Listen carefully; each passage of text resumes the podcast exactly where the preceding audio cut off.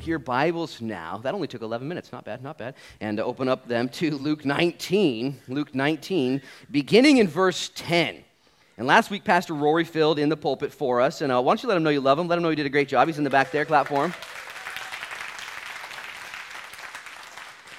So thankful for our staff here, for our, our pastors and uh, volunteers and, and and people that help make the church run, and, and for the different gifts and talents and call. Uh, not everyone is called to teach, not everyone should teach. And uh, as a matter of fact, the Bible warns those who teach to take it very carefully. There's going to be a stricter judgment in the book of James 3. And so um, I'm so thankful when I asked Rory, hey, would you teach? He's, he was eager. Yeah, I'll teach. I'd love to teach. And, and I remember when I began teaching at the Ashland Christian Fellowship, and Pastor Mark Anderson gave me a Wednesday night, you know, and I went up there and, and I talked 17 times faster than I do right now. It was, it was, it was miserable. It was horrible, you know, and I was done in four minutes, and you know,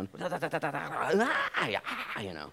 they're like, whoa, Luke, calm down, you know. And I still haven't yet calmed down, but I'm so thankful for the opportunity to teach and to grow. And, and uh, C.H. Spurgeon was asked one time, how do you make a great preacher? Because he was the prince of preachers and the teacher of pastors. How do you make a great preacher? And he said, you make a great preacher by giving him a great congregation. Okay, a congregation who's gracious and wants Jesus and wants to learn and, and is there for a holistic purpose, not just one person or relationship or putting one person above another, but instead for the kingdom of God. And so I appreciate you guys being such a great congregation for loving on Rory and letting him teach. Look at verse 10, and I'm going to read it to you, and then I'm going to pray. This is where Rory ended. He said, For the Son of Man, Jesus speaking, has come to seek and to save that which was lost. And now, as they heard these things, he spoke another parable because he was near Jerusalem and because they thought the kingdom of God would appear immediately. Stop right there, eyes up here. Jesus is at Zacchaeus' house. He just had lunch there, mind blowing everybody. All the critics and cynics like, what's he doing? He's saving Zacchaeus. He has his life radically changed. Jesus, with a smile on his face, says again in verse 10 For the Son of Man has come to seek and to save that which is lost. And right then he began to look at the crowd, his boys, and they had a glimmer in their eyes. Oh, we're going to Jerusalem. Jesus came to seek and save that which was lost.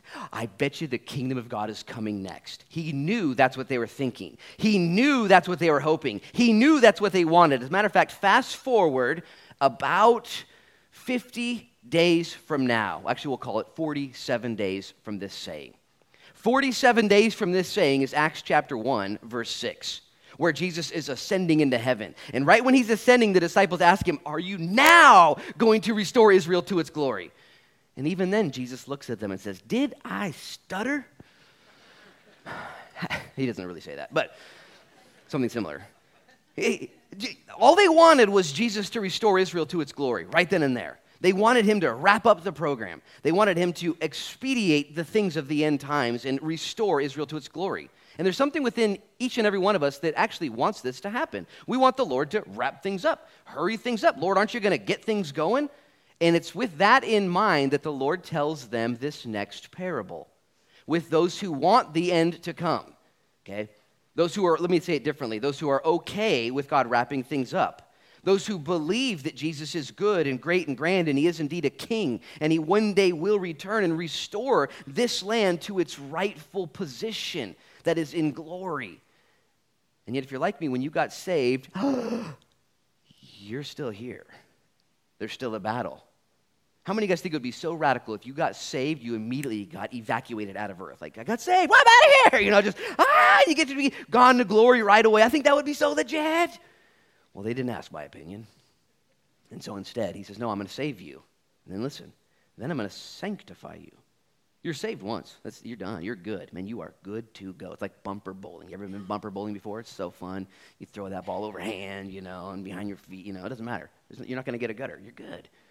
And yet, God says in life and in your singleness and in your marriedness and in your child raising and in your childlessness and in your old days and in your young days and in your trials and in your blessings and all of that, I'm going to sanctify you. I'm going to grow you. I'm going to produce in you fruit. And I'm going to produce in you joy and, and the fruits of the Spirit and precious stones and diamonds. And I'm doing stuff in you. If you're like me, you're saved. so stoked. But you're still getting worked on. There's still things that the Lord is peeling back. The Lord's still exposing things.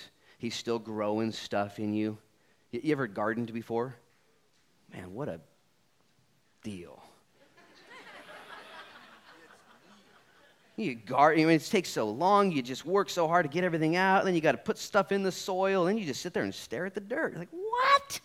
I'm hungry now. And so you go to Clearwater and get lunch, you know.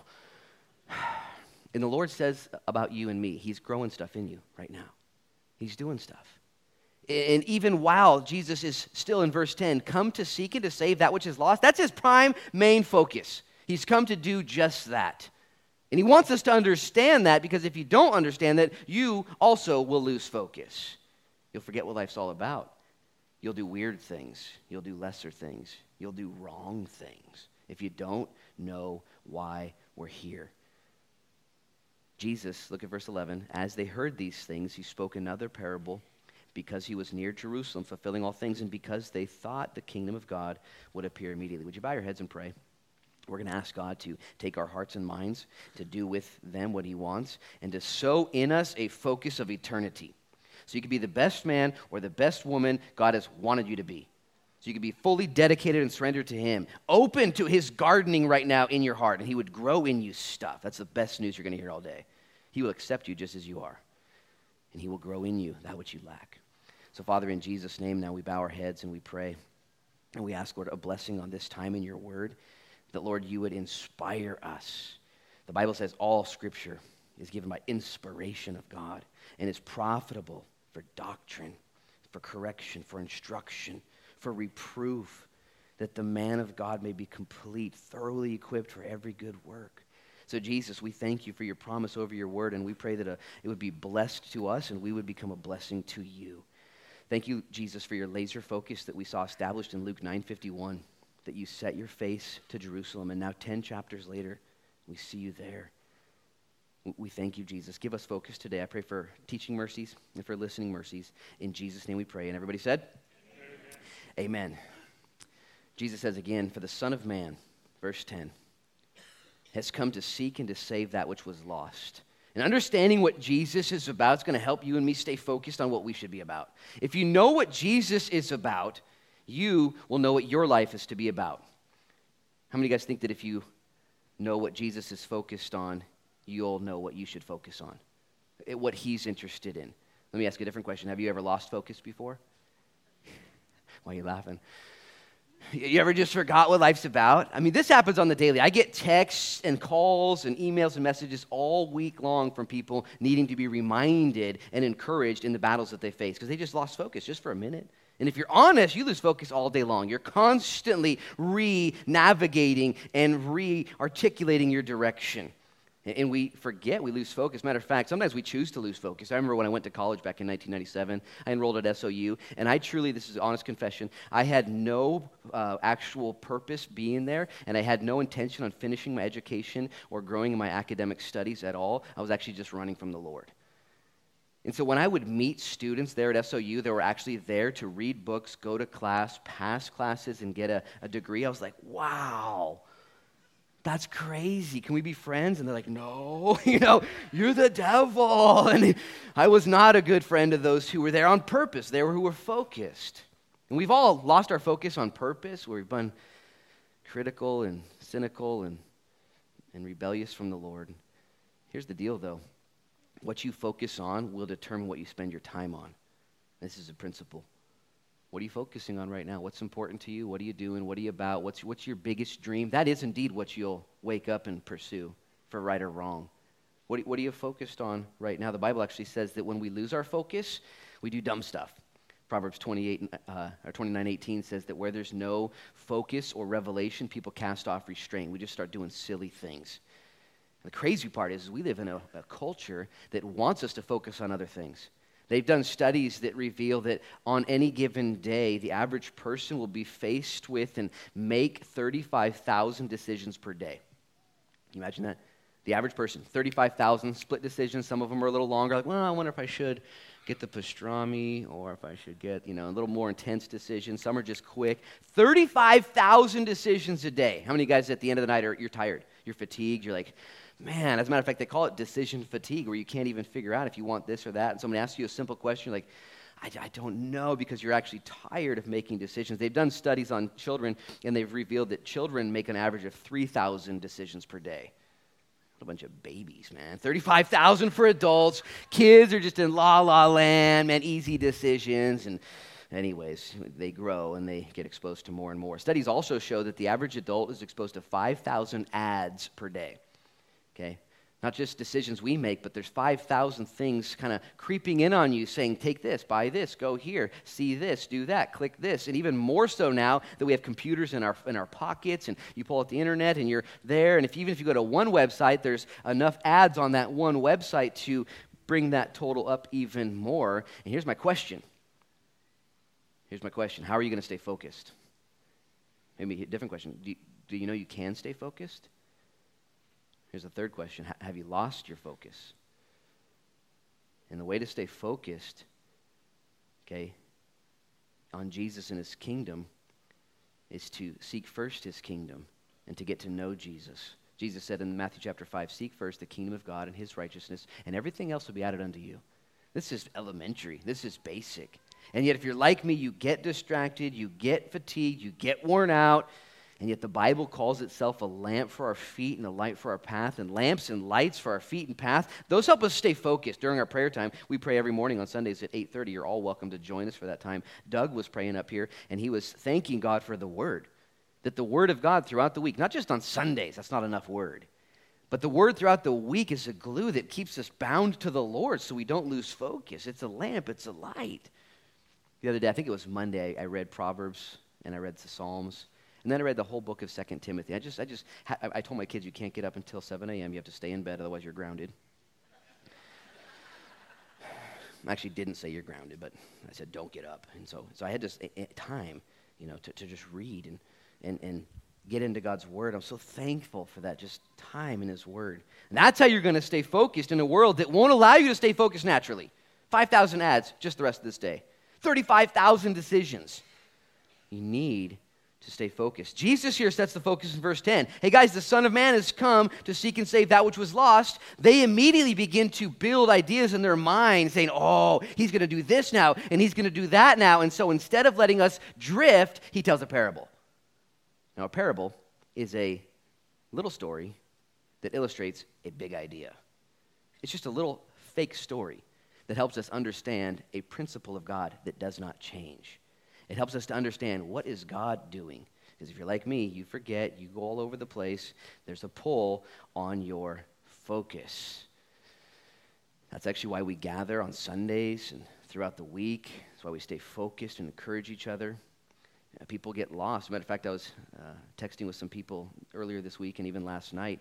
I absolutely lost focus. Absolutely forgot what it was all about. I, I might not even know if they, they knew what it was about to begin with, dealing with some of these people. And yet I can see it so clearly. Oh, you're de- this is your, your emotion you're going through right now, and this is the, the, the choices you're making. Both are wrong.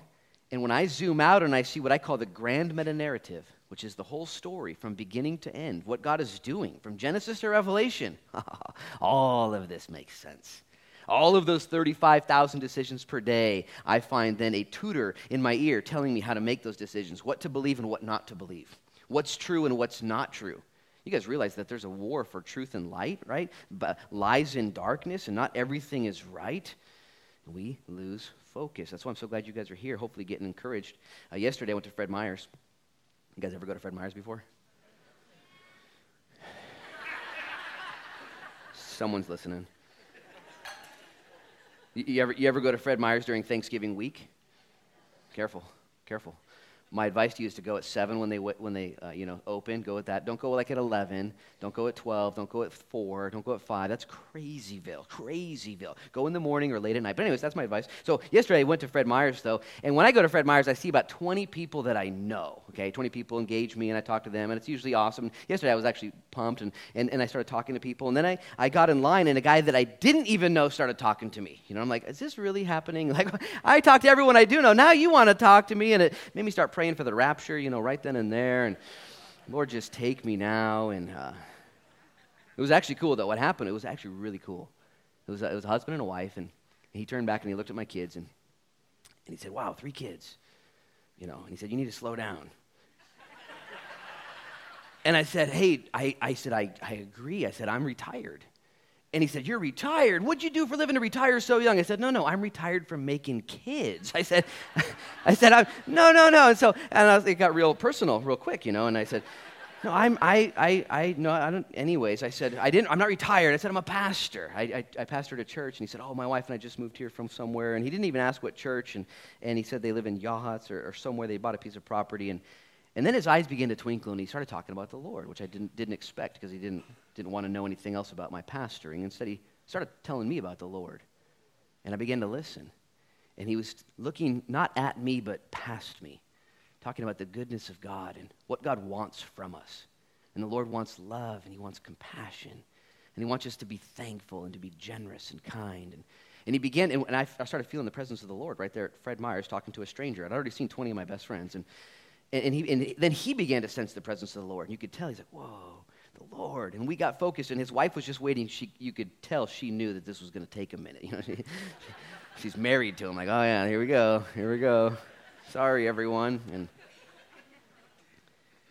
and yet I had to. I just I sat there. I'm a pastor. I could I could respond. I could intervene. I could say something too. I just listened. I said, thank you, thank you for that reminder. Because it had been a busy day, and I had an even busier afternoon and an even busier evening. And if you're like me, you lose focus. You forget what it's all about. And there at Fred Meyer's during Thanksgiving week, talking to a perfect stranger, the Lord blessed me with a man who loved him and said, Hey, not even in a preachy way, but a blessing way. And if you're honest, you're like, Lord, don't let me lose focus. Don't let me lose focus. It was good. And I felt the Lord. Because life happens. We get distracted. How many of you guys have life happen yesterday? Was, was life happening yesterday in your world? Man, it's going to happen tomorrow too.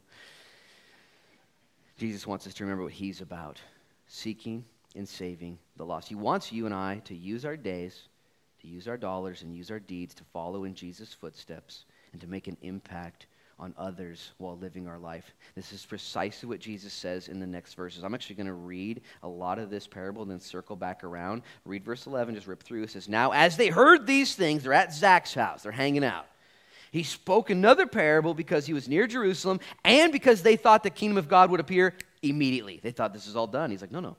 You got to live your life. You got to go to Fred Meyer's. You got to raise these kids. You got to be you. Well, how do I do that? Here's how. Verse 12.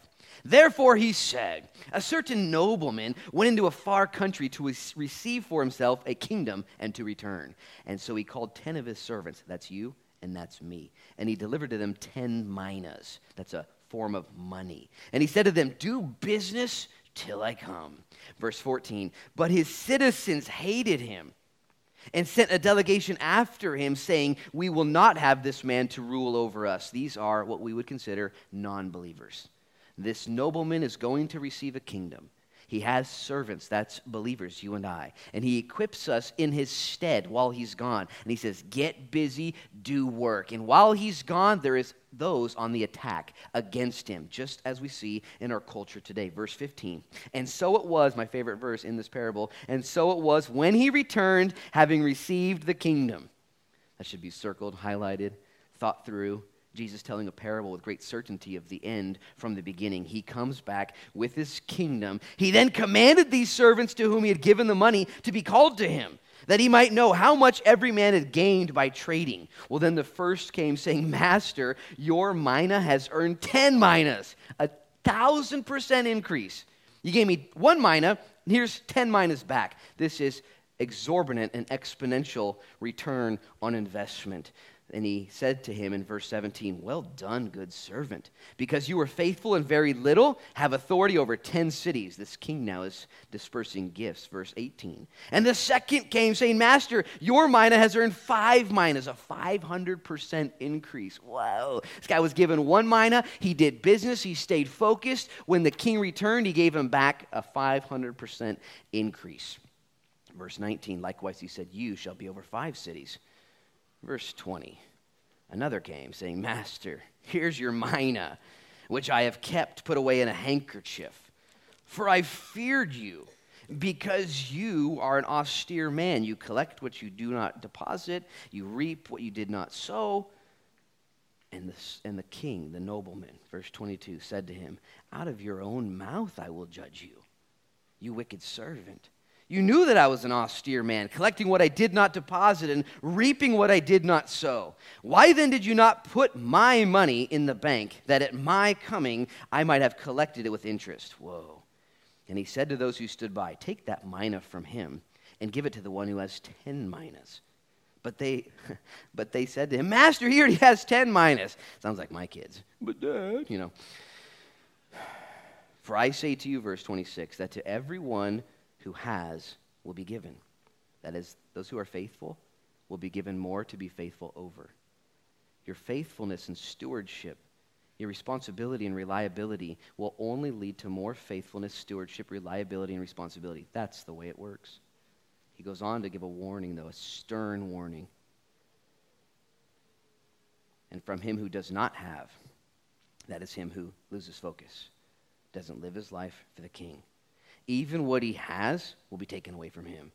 Verse 27 But bring those enemies of mine who did not want me to reign over them and slay them before me. This is one of the most intense parables that Jesus could pick to teach just seven days before his crucifixion. He's about to die. His words with his disciples are very few that he has left to offer them and he sees within their hearts and minds, maybe it's all going to be wrapped up. Maybe this whole thing's going to make sense now and we're going to be done. He's like, time out. You're the opposite of done. I'm going away. I'm the nobleman. I will secure a kingdom for myself and I will return. While I'm gone, though, I'm going to give you each a mina. Now, a mina in that day would be the equivalent of three months' worth of wages in that day. So if you were to take our average on the coast here, let's call it $3,500 per household, give or take, income, that would equal about $10,000. Every servant is given in this parable $10,000 to invest. The first servant takes that $10,000, turns it into 10 minas. The king returns. He says, You gave me a thousand, 10,000 bucks. Here's a $100,000 in return. He says, That is incredible. Good job. Well done here are 10 cities for you. And he gives them now an increase, not just 10 minas, 10 cities, and so on and so forth until he gets to the final guy who said, You know what? I just kind of didn't do anything. The crazy part to me is at the end there, he blames God for his inability to do something with the mina. He uses a string of excuses. I knew you were an austere man. I knew you were serious. I, I just I put it in a handkerchief. I kind of I didn't do anything. And sometimes the worst sin you can commit in your life is not doing what you're supposed to do. Christianity goes down in history currently as people who don't do a lot of things. Okay, we don't do this. We don't do that. We're against that. We're against this. Against that. You know, and I understand all that. There is rules. We are against a lot of stuff. Wouldn't it be awesome if Christianity became more famous for what we're for, what we do? How we spend our time, our days, dollars, and deeds. He says that's important that you don't do worldly things. Duh. But what he instructs you and I to do is to be about seeking and saving the lost in one way, shape, or another. About investing and finding a return for what God has given to you and me. Now, if you study the Bible in Matthew 25, there's a very similar parable, but it's very different. So different is the parable in Matthew 25 that it is a different parable with similarities. It's the parable of the talents. You guys remember the parable of the talents? One person is given five talents, one person is giving two talents, and one person is giving one talent. And it's the same results. The five guy doubles, the two guy doubles, and the one guy freaks out and buries it and doesn't do anything. The difference that is very important that you get right here, this is going to change your entire life. In this parable, everyone gets equal minas. Equal. Everyone gets the exact same. And yet, in the parable in Matthew, everyone's given a different set of talents. Let me ask you a question Have you noticed that we're all talented at different levels? Have you noticed that there are people more talented than you in this world? Okay, God did that. Have you noticed that there are people in this world less talented than you? Eating paint chips did that, okay? I'm kidding, I'm kidding. Just a little, little, little humor there. And I was tripping out about this the other day. Every one of us have a different number of talents. Each one of us have the exact same amount of minas. The minas would be our days. Okay, I don't know about you, but I have 24 hours in a day. I have the exact same that you do. Uh, would be the grace of God. I have the exact same amount of grace of God in my life that you do. God's grace is sufficient for needs. It's right there. I have, I have the same word of God that you do if you're living in a free country. Not everyone has the exact same amount of the word of God, but we have the word of God. Have you ever heard someone say, I can't read the Bible, I just don't understand it? Did you know you have 24 hours in a day in the grace of God, in the presence of God, and the power of God to figure out how to read this book? There's, there's actually zero excuse, not an excuse in the world for you not to know God, His plan, His purpose, and His power. We, have, we all have, and we're going to be held accountable. And he's going to say, I gave you each mine. It's all the same. And you could, you, could, you could protest and say, that guy had more talent than me. He'll be held accountable for the talent he or she had and the talent you and I have. Some are given five. Five talented individuals. They're CEOs, book writers, authors, those walking in apostolic ministries, men and women, game changers, big wigs, okay? Those are five. Ta- I've, I've, I don't even know if I, have met a couple five talented people. They got them all. It's crazy. There's other people with four talents, three talents, two talents, one talent. The key is, is in your talent, what do you do with that? Because you have the same amount of minas, the same amount of time or minutes in the day to invest what God has given to you. And it's easy if you've not done this yet before to make excuses why you don't. How you can blame God or blame others. I was just fearful or scared. I didn't want to do anything. I, didn't want to fail. Don't raise your hand, but anybody have the fear of failure? I just don't want to try. I don't want to start a life group at my house. Why not? Well, I don't know. I don't really like people. I don't, I don't want to fail. You know that Reggie Jackson, famous baseball player, not Jesse Jackson, he's a politician, Reggie Jackson. Reggie Jackson is number 14. He actually just went down. He was number 13 in the Major League Baseball Hall of Fame. He was number 13 for the home runningest baseball player in the world. Okay, he got knocked down to number 14 recently. Can you imagine being the top 20 home runningest baseball players in the world? And yet Reggie Jackson finds himself at the leaderboard forever in all eternity of those who have been struck out the most of all baseball players. Swing and a miss, swing and a miss, swing and a miss, sit down. Do you know how you become the top 20 home runningest baseball player? Swing at everything. Okay? You go down swinging hard. And there are people, how, how many of you guys have swung and a miss, swung and a miss, swung and a miss, only to find yourself sitting in the dugout? Uh, you know, it didn't work that ministry. Maybe it was a relationship. Maybe it was a business idea. It just didn't work. What are you going to do? You're, you're up to bat again. You have another opportunity to invest. There's more ministries at your church, there's more things to do. Your, your king is coming. He's gone away and he's secured a kingdom and he's given to you minas and he's given to you talents, all varying and yet at the same time equal. And you can't look at one guy and say, well, he's not, he's not your problem. They're not your problem. And this message is what Jesus chose to teach his boys seven days before he would be killed. Right after he risked it all, calling Zacchaeus down from the tree, inviting him over to somebody's house. Have you ever invited yourself to someone's house before? It's rude. Jesus wanted to save that man. And he gives this parable for you and I to consider that we might study it and, and remind ourselves that Jesus is returning. And until he returns, we're to do stuff. I saw a bumper sticker one time that said, Jesus is coming, look busy.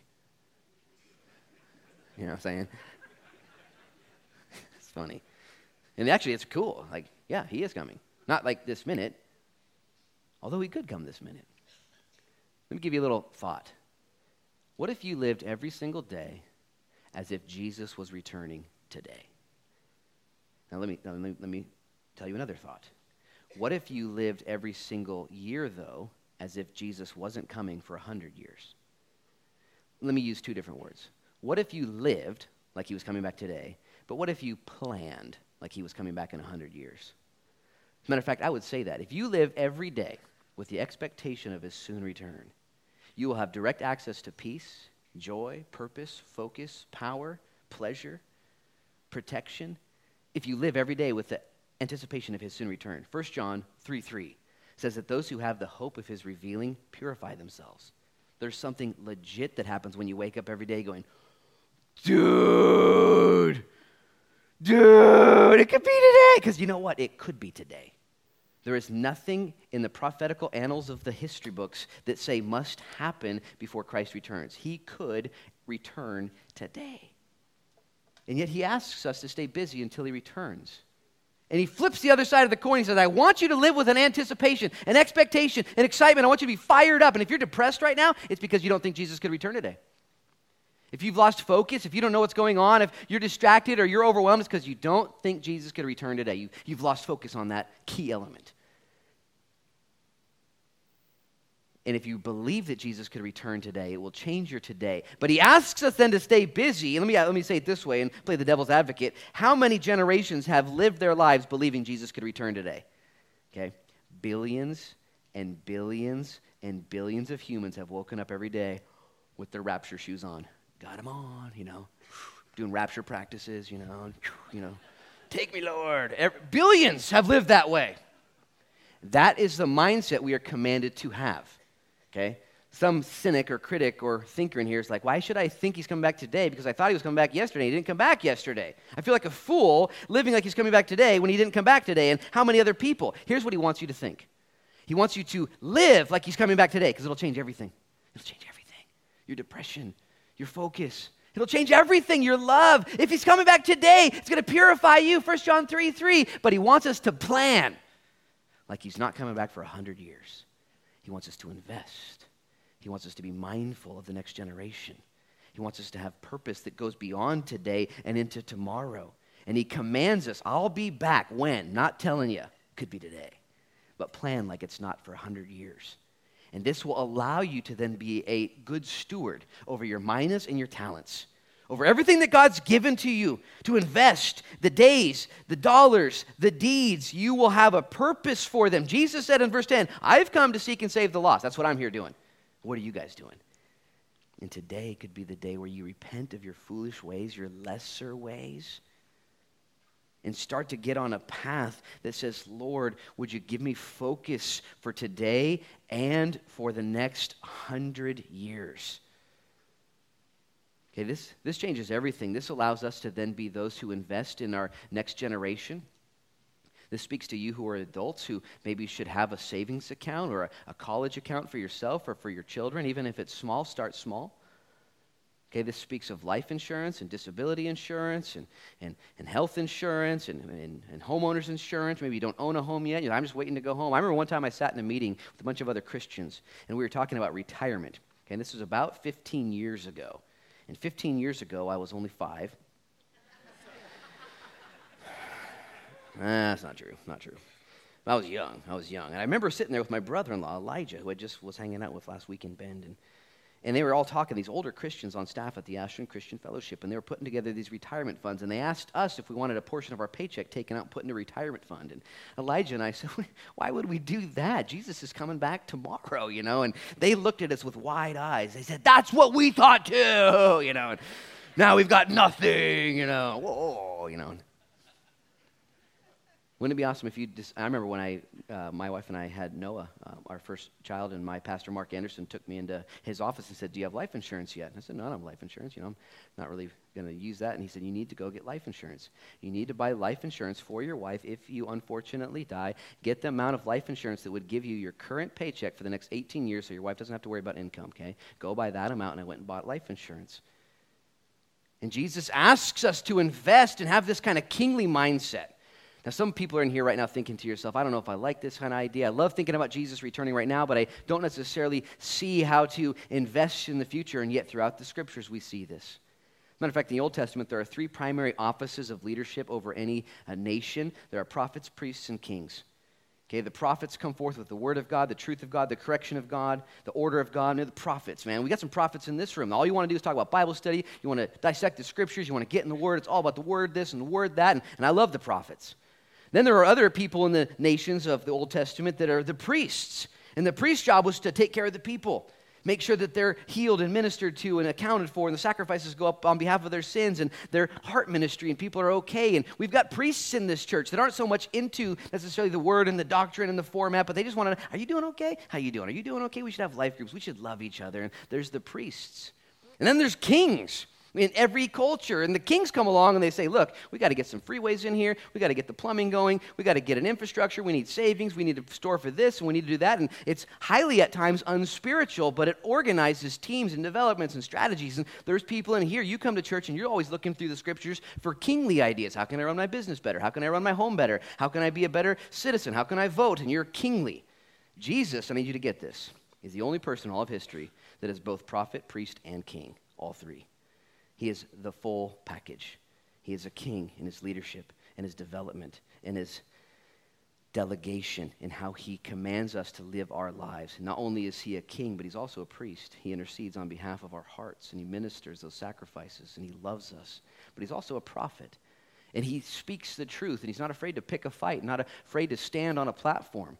As a matter of fact, it would be interesting to study you for a day and figure out what makes you most excited. Is it the kingly passages like we see here? This is a kingly passage. Not a lot of prophecy necessarily. There's not a lot of ministry here. As a matter of fact, at the very end, he says, By the way, all my enemies, they're done. And all the kings are like, Yeah, you had that coming. You know, and, and the, the priests are like, Time out. Didn't they have a time? And they did have a time. They had ample time to get with the program. Just like right now, people would challenge or question, Why hasn't God returned? What's going on? And the book of 1 Peter says God is not slow in his return, as some count slowness or slackness, but instead he is patient and long suffering, not willing, listen, that any should perish.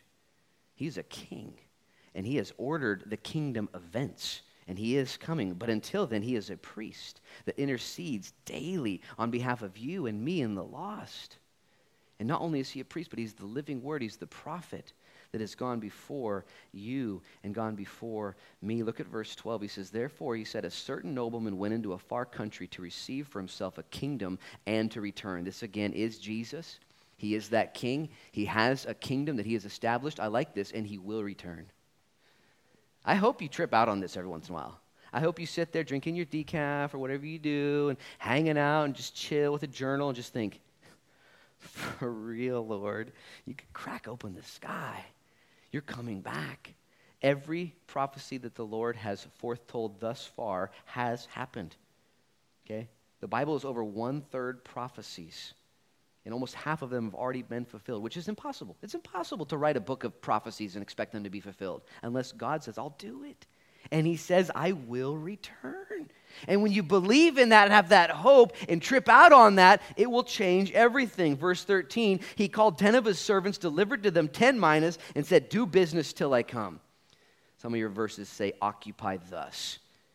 Do business, get involved, get excited, show up, do things, be kingly, organize, manage, invest. And, and, I would just pray some of us would do that and get focused. Verse 14. But his citizens hated him and they sent a delegation after him, saying, We will not have this man to rule and reign over us. Now, this little caveat that Jesus includes in this parable, I think, is important because not all citizens love Jesus. In fact, some hate him and despise him and will not live their lives for him or desire his rule over them. You realize that's how it is in today's culture, don't you? I'm just so blessed to be here on a Sunday with all you guys. There's so many people here, it's crazy. Because every once in a while, I, I, feel, I feel alone or, or like a fish out of water. You ever feel that tension? Like, like you're a servant of the king. You know him and he knows you, and, and, and I know, and we're on a team. But every once in a while, you just kind of feel like there are people that hate your king, or that, that even hate you, and they don't maybe because they just don't love Jesus. I feel that tension. I feel that tension. And Jesus said, That's how it's going to be. He says in verse 15, though, I want you to see this. And so it was when he returned, having received the kingdom again. This is the prophecy that Jesus has gone away. He's established his kingdom. As a matter of fact, let me just read to you in John 14. This is so cool. John 14, Jesus says something crazy. And he says this after this teaching. John 14 is on the way to the Garden of Gethsemane to die. Jesus says, Let not your heart be troubled. You believe in God believe also in me. In my Father's house are many mansions, and if it were not so, I would have told you. I go to prepare a place for you. And if I go and prepare a place for you, I will come again and receive you to myself, that where I am, there you may be also. And where I go, you know, in the way you know. I'm so thankful for Thomas, verse 5. Thomas said to him, Lord, we don't know where you're going. And how can we know the way? Jesus is just flowing. Where I go, you know. He's like, no, we don't know anything. Jesus says, John 14, 6, one of the most famous portions of Scripture. Jesus said, I am the way, the truth, and the life, and no one comes to the Father but through me. Jesus had just said, I'm going away to prepare a place for you. I'm building homes. I'm doing I'm establishing my kingdom. I am the nobleman. I will return. I am the way, the truth and the life. And in verse 15, he says, "Call those that he might know how much every man gained by trading." And they came first saying, "Master, your mina has earned you 10 minas. Here's your 10,000 bucks back plus another 100 grand on top." He said to him, "Well done, good servant. You were faithful in very little. Have authority over 10 cities." The second came, saying, Master, your mina has earned five minas. Likewise, he said to him, You shall be over five cities. Then another came, saying, Master, here's your mina, which I have kept, put away in a handkerchief. For I feared you. Uh, that, that's not the good kind of fear. You should have a fear of the Lord. This is not the kind of fear we're looking for. He gives some more excuses. You're an austere man. You collect what you did not deposit and reap what you did not sow. He, he has a list of excuses. And by the way, his list of excuses, I'm not sure what he's even saying because I'm not there to ask him what he means, but they sound spiritual. We can, on accident, listen, please, not do for the Lord anything because of our hyper spirituality. We say, I'm just not going to get involved in an organized religion. I've seen too much damage done. I'm not going to give to a church. Those churches have plenty of money. I'm not going to get involved in, in a ministry. We know that there's corruption somewhere in there. And, and we, we take our days, our dollars, and our deeds, and we spiritualize things, and we wrap them up and just keep them to ourselves. And the Lord here, as gracious as God is, He's gracious. He says, You, you did what with your life? I gave you mina, and I gave you talent. Can you imagine that if you were to contact your investment firm at the end of five or six years of sending them money and say, What are we doing? Where, where are we at? Oh, we just been taking your money and putting it in a drawer. you did. Well, you did what?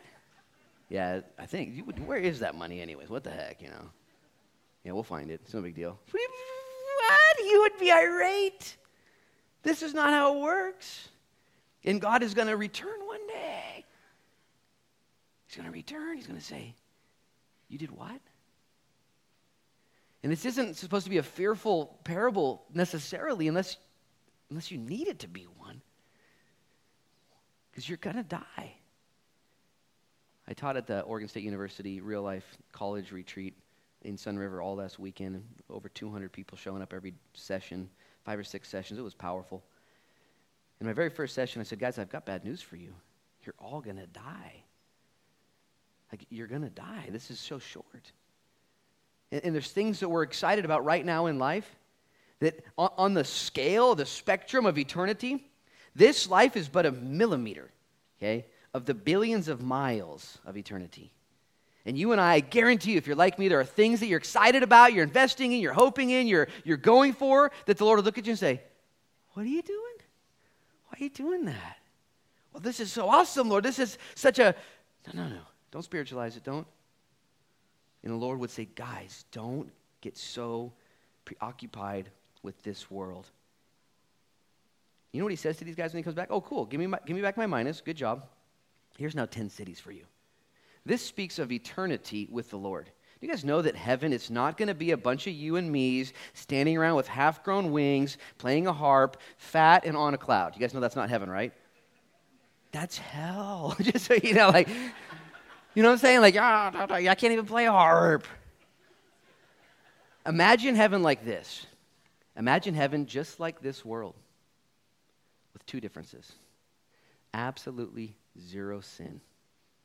Okay? No death, no disease, no suffering, no pain, none. And one other inclusion the absolute presence of God Himself. I don't know if that's how you look at the world. Do you look at heaven as being very, very, very, very, very, very different than earth? Like completely different with like half grown wings and like just. I think that heaven will be just like earth cities, communities, people, sports groups, things, entertainment, no sin, and God's full presence. It is going to be fantastic. It is going to be fabulous. And he says, guys, don't get too distracted. Don't lose your focus here. I'm going to give you minas and talents. I'm going to give you stuff you don't even deserve. Life happens so quick. The guy in the grocery store reminded me that yesterday. He said, slow down, bro. Slow down. They grow so fast. Life happens so quickly. And Jesus here warns this guy. Verse 22 Out of your own mouth I will judge you. That's crazy. I've talked to people before about hell, and they say, Why is God so mean sending people to hell? I said, God doesn't send anybody to hell. It is out of their, their own mouths that people will go to hell. People who have rejected God and said, I will not have you rule and reign over me. I will not invest wisely. They people choose to go to hell. You have to step over Jesus' dead body into hell. And Jesus would say, Not unless you step over my dead body. And people do. And Je- this parable, he says, Oh, you, you condemned yourself. Nobody's going to go to hell that doesn't deserve it or, in all honesty, want it. Because hell is the absence of God. I don't want God ruling over me. We see that at the end here. And a whole group of people is punished. Look what Jesus says to him. He says, You knew that I was an austere man, collecting what I did not deposit and reaping where I did not sow. Verse 23 Why then did you not put my money in the bank? That at my coming I might have at least collected it with interest. I could talk about that, but I'm not going to. Jesus says in verse 24, And he said to those who stood by, Take the mina from him and give it to him who has 10 minas. Look at this, this pushback in verse 25. They said to him, Master, here he has 10 minas. I say to you that everyone who has will be given and people would say, This isn't fair. He, do, you, do you see the unfairness of this? He already has 10. He gets another one? That's not fair. You're right. It's not fair. It's wise. Listen, please. Jesus, the noble king, looks at this person, this servant, this man or woman today that has been faithful with what he's been given. And that faithfulness leads to the opportunity to be faithful over even more. Jesus said, Come into your glory you will be put over 10 cities because you've been faithful with little. Do you know that's how it works? Nobody is born with responsibility. The only responsibility you have is to keep your diaper on, okay? And once you master that, okay, you're allowed to take it off and put underwear on. And once you master that, there's more responsibilities given. You realize that. Nobody starts out the CEO. Nobody starts out in charge. Nobody starts out the quarterback. Nobody starts out the boss. Your faithfulness will determine further opportunities for faithfulness. This is a principle now and a principle in the kingdom of God. This is good news for you who want to stay focused right now. Did you know the most important part of your life right now is right now? Your faithfulness right now in your marriedness or your singleness, in your homelessness, your joblessness, your business, your faithfulness right now will determine what happens next. And you could resist and bucket the system and say, I don't like this right now. I don't want this diaper. I want this. And God would say, Prove yourself faithful. Okay? And I will advance you. I look at my life where I'm at right now and I think, Lord, you have been so faithful. You have been so faithful. I have been faithless and you've remained faithful still. And I've showed up to the best of my ability and you've picked me up. And I keep showing up and I just keep showing up. And I'm like Reggie Jackson. I have a lot of sit downs. I sit down a lot Okay, Lord, that didn't, Lord, that didn't work. Did anybody see it? Yeah, bro, the internet's a real thing. You know, oh, you know, what do I do now? You're, you're up to bat again soon. Okay, okay. And I look at my life with my wife and my three kids and my house and my cars and where I'm at right now. I'm thinking, I didn't start that way. Faithfulness, it's a principle, and God says, Be faithful right now. The most important day you'll ever, ever, ever have is the day that's before you right now. And he says, Take that which has been unfaithful and give it to the one who's faithful. Give it to him. You know how to get stuff done? You ask a busy person to do it. busy people do stuff, they're responsible. The more you do, the more you'll get. The less you do, even what you have will be taken away. I, I, I hate to close on a sour note, but look at verse 27. Jesus ends on a warning, but bring those enemies of mine who did not want me to reign over them and slay them before me. This will happen. There will be a day where those who do not want Jesus as their king will not have Jesus as their king. He will give to them what they want. Until that day, though, the good news is you can repent. Until that day, you and I can go to Zacchaeus' house and to seek and to save the lost. This is why South Beach Church exists. This is why we're doing what we're doing. Because until the King returns, we are investing our talent and our minas, our days and our dollars in the King that is returning. And we're seeking and saving the lost feeding people on Wednesday, partnering with every agency in town we can possibly think of, doing anything we can, exhorting you and I to stay focused and to not lose our momentum and forget what our purpose is. Good news is it's not too late. That's why we do what we do. I'm going to have the worship team come up and we're going to close right now. And maybe you're here this morning and you need to repent and you need to refocus. It's free. He's given to you his grace. He's not yet returned. He wants you to act and live as if he's returning today and plan like he's returning in a hundred years and to set your sight on things above. Your life soon will pass, and only things done for Christ will last. I'm going to ask you guys to bow your heads and close your eyes, and we're going to respond with communion. This is believers' communion for those who trust in Jesus as their Savior. If that's you, you can take communion today. If that's not you, you need to put your faith and trust in Jesus Christ, the Savior of your soul. Father, in Jesus' name, we thank you that you indeed have given to us your word as a lamp and as a light. You've given to us your spirit, Lord, as a guide and a helper. You've given to us your body, Lord, as an encourager, Lord, and as, a, as one who would lead us and instruct us. And Lord, you've done everything in order that we wouldn't get lost, that we wouldn't lose focus. You've gone before us, you've gone behind us, you've established our ways. And right now, in Jesus' name, Lord, we simply ask for a greater dose of your Holy Spirit. If you need more Holy Spirit right now, would you just raise your hand? You're a Christian. You want to stay focused over the holidays. You need to repent right now. Raise your hand if you need to repent and you need more Holy Spirit. You want to be more dedicated to the kingdom of God. You've got minas, you've got talents, you know it. You don't want to have excuses anymore. Raise your hand if you don't want to have excuses. You're just repenting, you're apologizing. Lord, my hand is up too. Would you just expose our, our excuses? Expose our excuses, Lord, our inabilities, that which we've just said, you know what, I'm just going to put it in a handkerchief. No big deal. Lord, we don't want that. Raise up your hand. If, if, you're raising your hand right now, just raise it up a little higher. If you just let, let the Lord search you. Lord, you search my heart? Would you just turn over those rocks, those leaves that are just all funky? Don't, don't make big promises. Don't, don't say, Lord, I'll never do that again, or I'm going to get crazy, I'm going to start swinging. Don't, don't make promises. Instead, surrender. Raise up your hand even a little higher if you want to just surrender. Lord, that's, that's me. Just say, Yep, that's me. Lord, I'm surrendering. I'm surrendering. Would you put in me talent, Lord? Would you give me minas to invest? Give me, Lord, a hope of your return and help me to plan as if you're not returning for a hundred years to be that person that invests daily you can put your hands down. Lord, would you take South Beach Church and all that we do this week and beyond and into December? Would you take it and just bless us? Lord, personally, I'm just, I'm a little frantic today. Just got so many things going on. And yet it's for you, and I want to do it right and want to do it well. And I pray for my brothers and sisters to get excited about seeking and saving the lost, about investing our days, our dollars, our deeds in the kingdom and in others. So when you return, you can say, What'd you do? Oh, Lord, I had so much fun your mina produced such, such fruit. You, you, your return is so big, Lord. Here, here's, here it is. And then you would say, Let's go into eternity, my daughter. Let's go into eternity, my son. And that we'd be blessed, Lord, forever and ever. God, we need you. Would you bless the table now as we come to it and commune and repent? If you need to repent, if you've just been distracted or all over the place, or maybe you just gave your life to the Lord just a minute ago and you need to say thank you, Jesus, do so at the table. Don't just chew the bread and shoot the, the juice instead. Don't let it become religious to you. Thank Him and honor Him. Celebrate what He's done. Lord, as we examine ourselves and proclaim your death until you return, would you be honored? We humbly do what we do now because you did bravely what you did for us. We thank you in Jesus' name. Amen.